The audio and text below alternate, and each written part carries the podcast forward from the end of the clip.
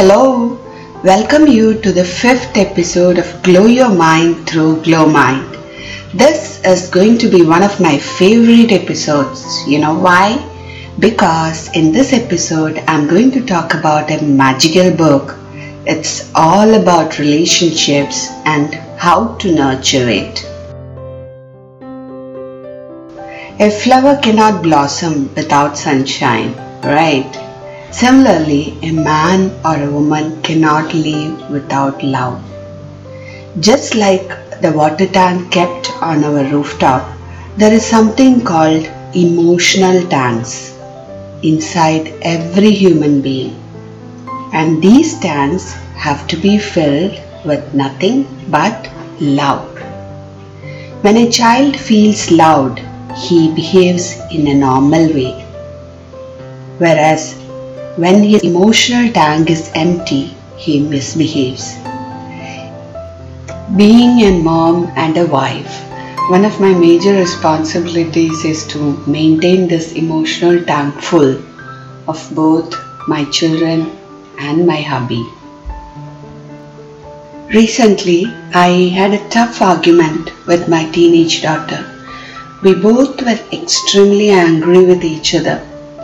Normally, such unrest situations last for one to two days. But this time, something unusual happened. As planned earlier, I had cooked her favorite food that day evening.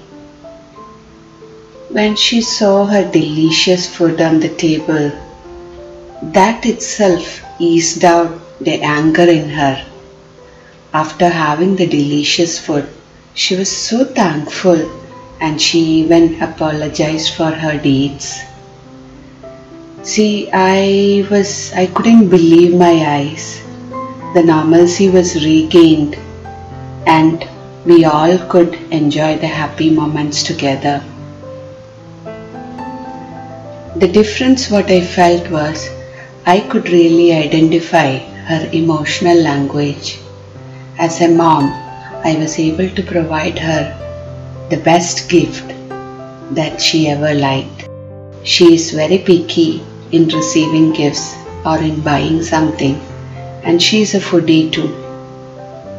So, when I could identify her exact or real emotional language, it made a huge difference in our relationships. Receiving gifts is one of the love languages that Gary Chapman portrays. Gifts are the visual symbols of love.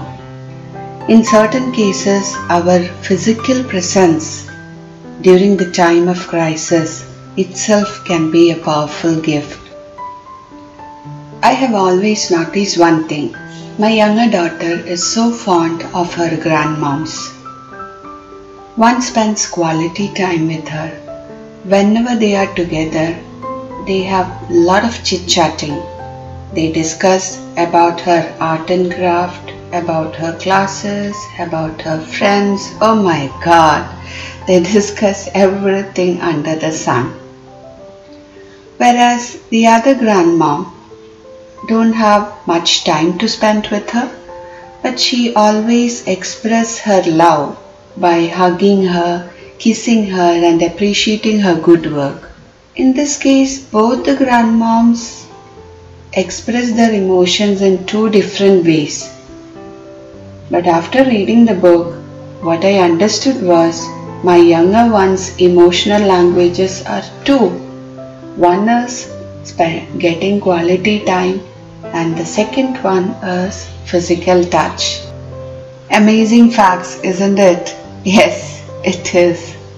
Emotional languages are more similar to the language that we speak normally. We always feel comfortable speaking our native language, right? Because we grew up learning that language. Later, we learn many additional languages. The more we use it, the more comfortable we become conversing in it. Similar is the case of emotional languages also. Each one of us are born with different tastes and interests. Myself, I am more of an action oriented person. I believe in acts than in words.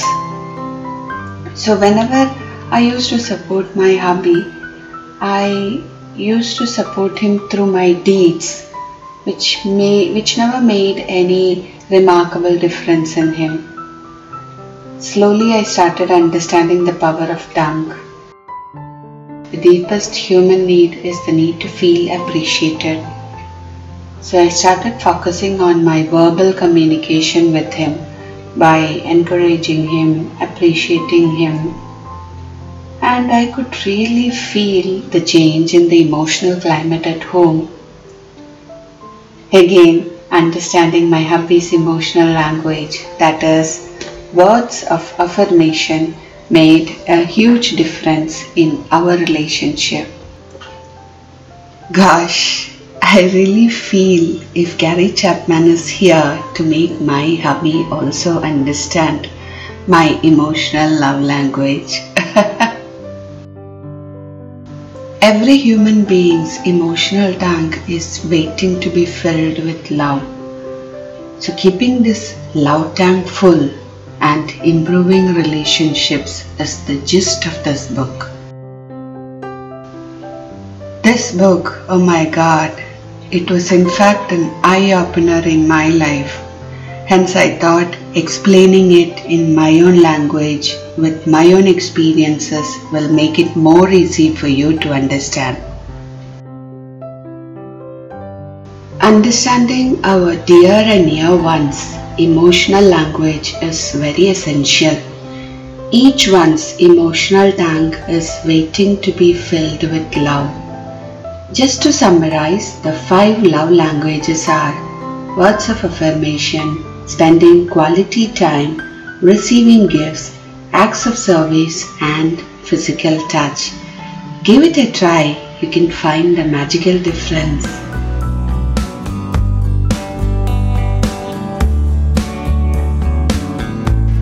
Stay tuned for more from us. Please follow Glow Minds Facebook, LinkedIn, Instagram, and YouTube channels. Myself, Shama, signing off.